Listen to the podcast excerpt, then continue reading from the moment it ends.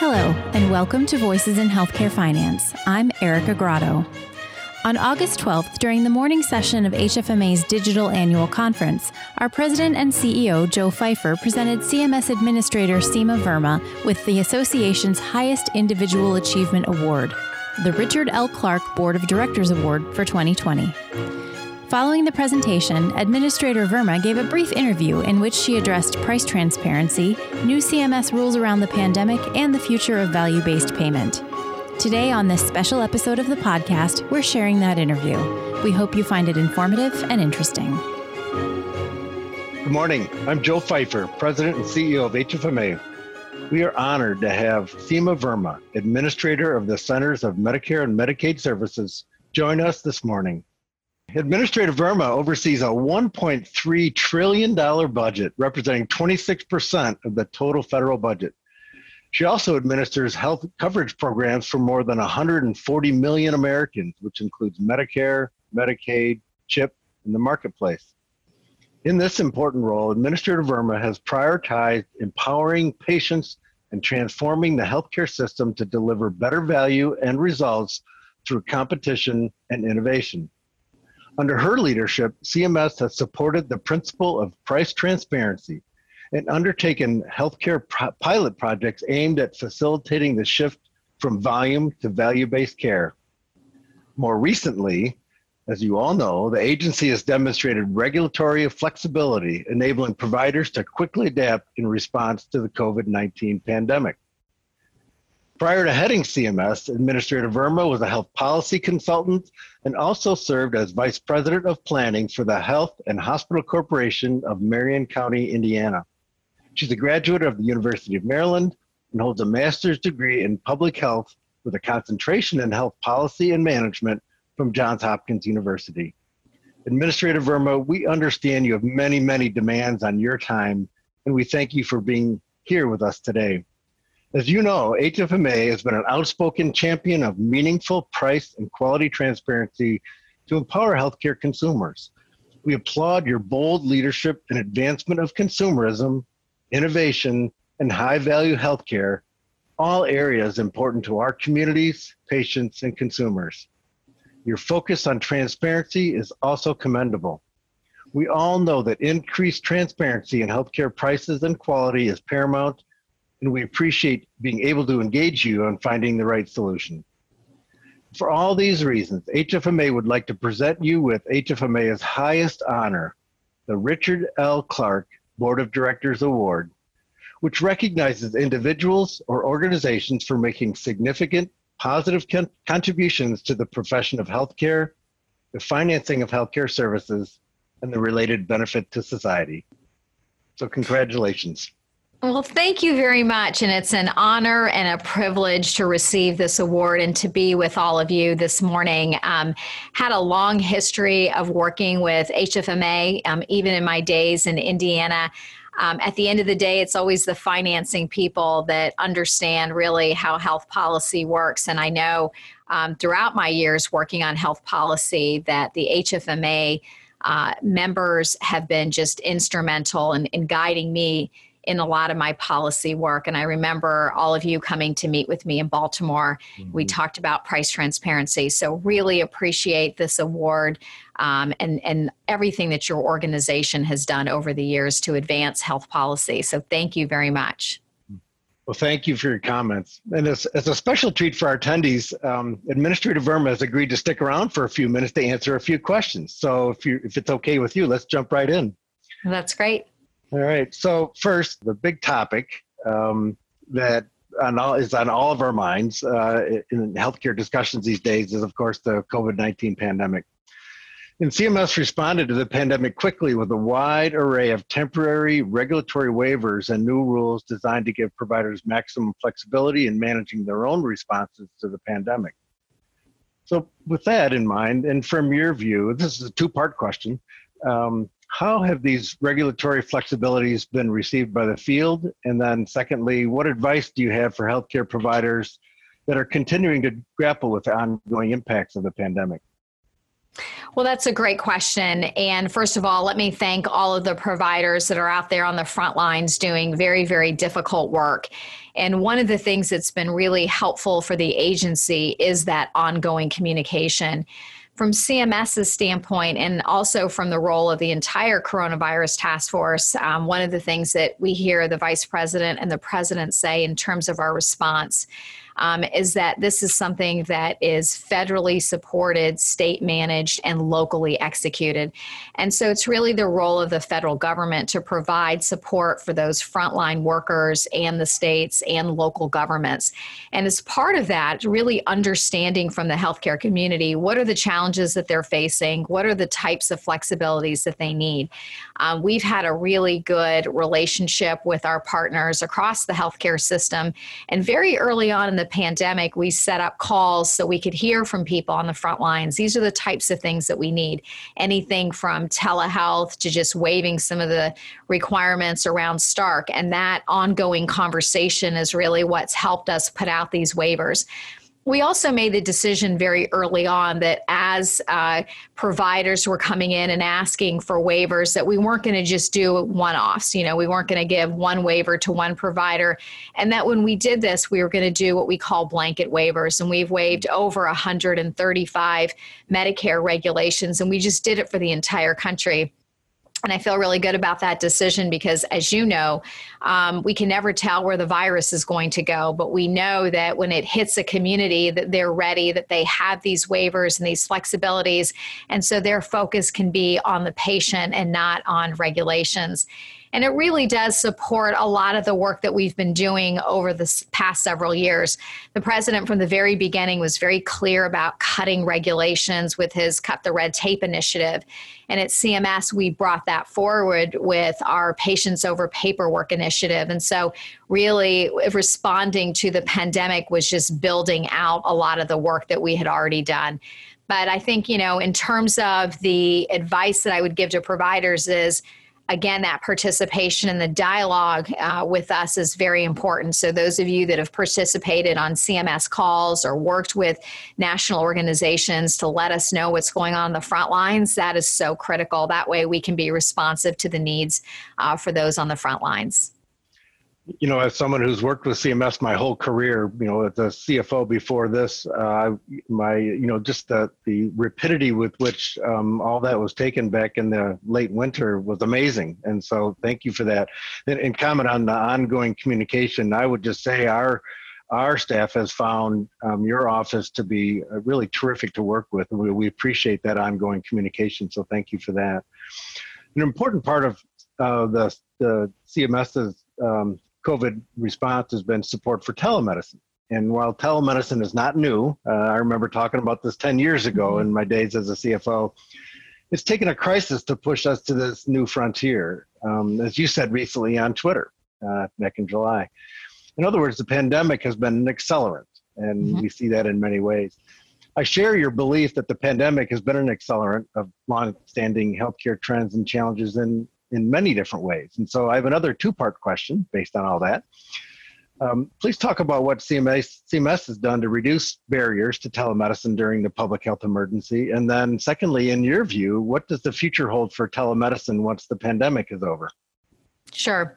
Well, as we look at health policy from a broad perspective, one of the things that we've been focused on, or probably one of our most single, most important focuses, is lowering the cost of healthcare. Um, there have been all kinds of policy proposals, increasing access, rationing care. We don't subscribe to rationing care. And instead of what we've been focusing on is what are things that we can do that is going to increase access to care and yet lower cost and create a more efficient system. And so we've been looking for those opportunities, which is why you see us focused on things like innovation, interoperability. But one of the things that really came to mind early on in the administration was telehealth, and that's part of our advancing innovation uh, strategic initiative to really look at across the market and what are the types of innovations that are going on out there that can help our healthcare system work in a more efficient way that provides better access and potentially lower costs. And so telehealth is actually something that the administration had been working on for a long time. Um, even in 2019, we changed the rules so that providers could do what we call virtual check ins. Um, they could communicate with Skype, take pictures, uh, their patients could send pictures to them and they could bill for those services. And we started that, like I said, in 2019, but those were always brief interactions. The advent of telehealth was really an opportunity for us to push this even further. I think it's been a life saving initiative. It's really helped our beneficiaries to be able to access care and yet be able to do that from the safety of their home for providers that were already dealing with downturns in revenue, they weren't being able to do the essential surgeries. A lot of our providers had closed their practices. Telehealth gave them that lifeline with their patients as a source of revenue, but also to be able to provide care. And it also saved a lot of the PPE that we knew we were having issues with early on.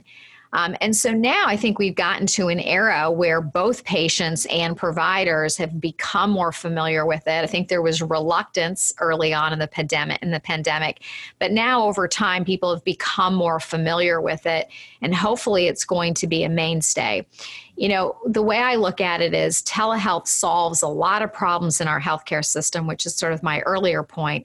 Number one, it increases access. And for Medicare beneficiaries, that's particularly important. A lot of them just face barriers to obtaining care, whether it's just transportation, maybe they're not driving, maybe they're relying on a caregiver or family member to get them to a doctor's appointment.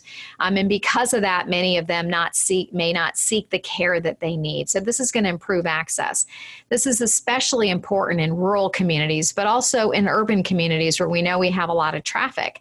Um, the other thing that it can do is across the country is it can increase access to some of our subspecialties or specialty care, which we know is in short supply in many areas of the country. So when they're going to have access to um, highly specialized providers, that can also improve the quality of care that they get. The other area that I think it's really important for is mental health. Um, as we look at the numbers, one of the more, uh, I would say, uh, where we've seen increased utilization is in with mental health services, where it works really well.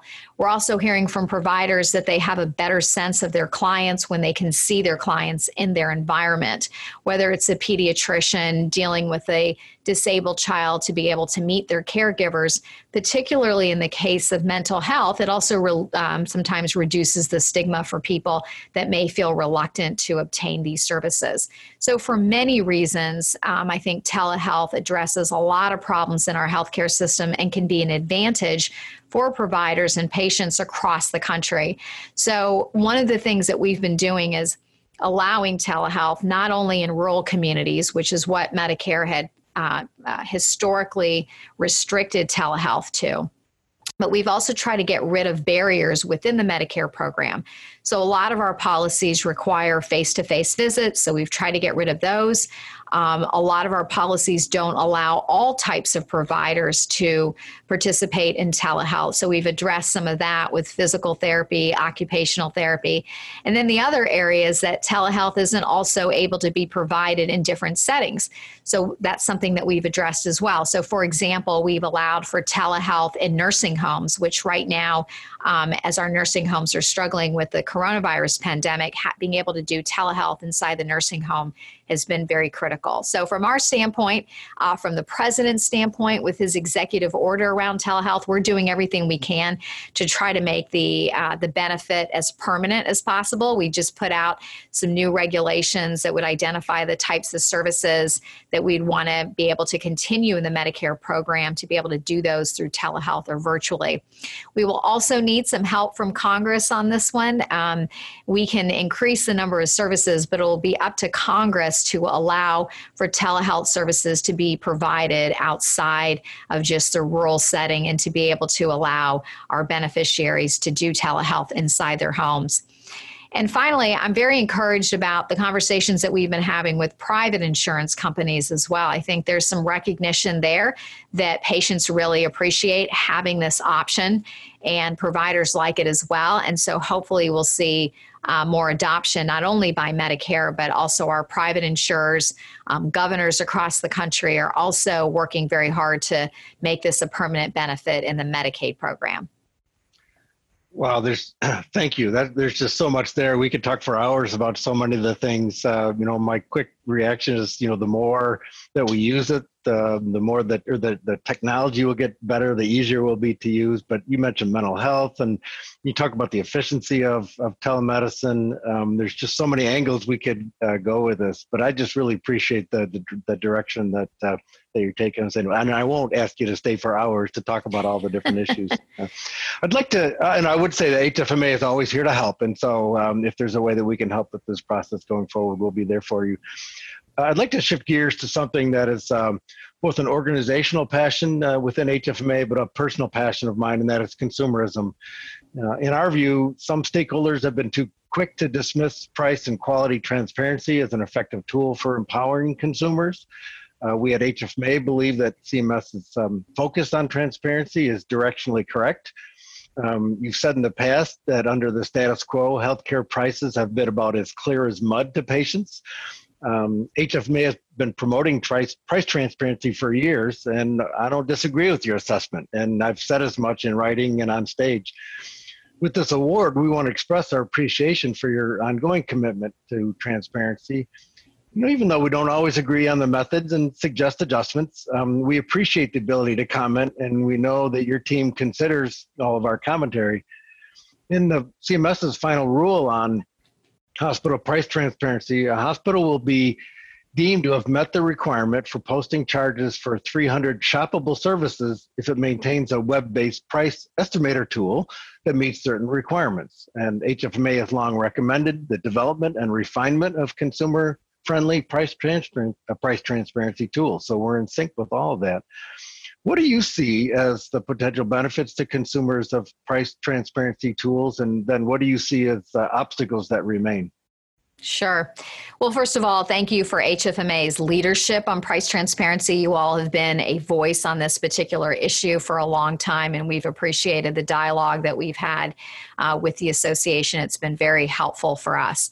Um, you know, as I said before, our focus is on lowering healthcare costs, but it's also about empowering consumers, empowering patients and really allowing them to be the, the being able to select providers on the basis of cost and quality. And so we've been working across the board to implement these market driven approaches across the board and part of that obviously is price transparency i mean i look at this just even as a, from a patient perspective at the end of the day we're all patients mm-hmm. and nobody likes getting a surprise bill people want to be able to shop around for healthcare just like they do for every other other service.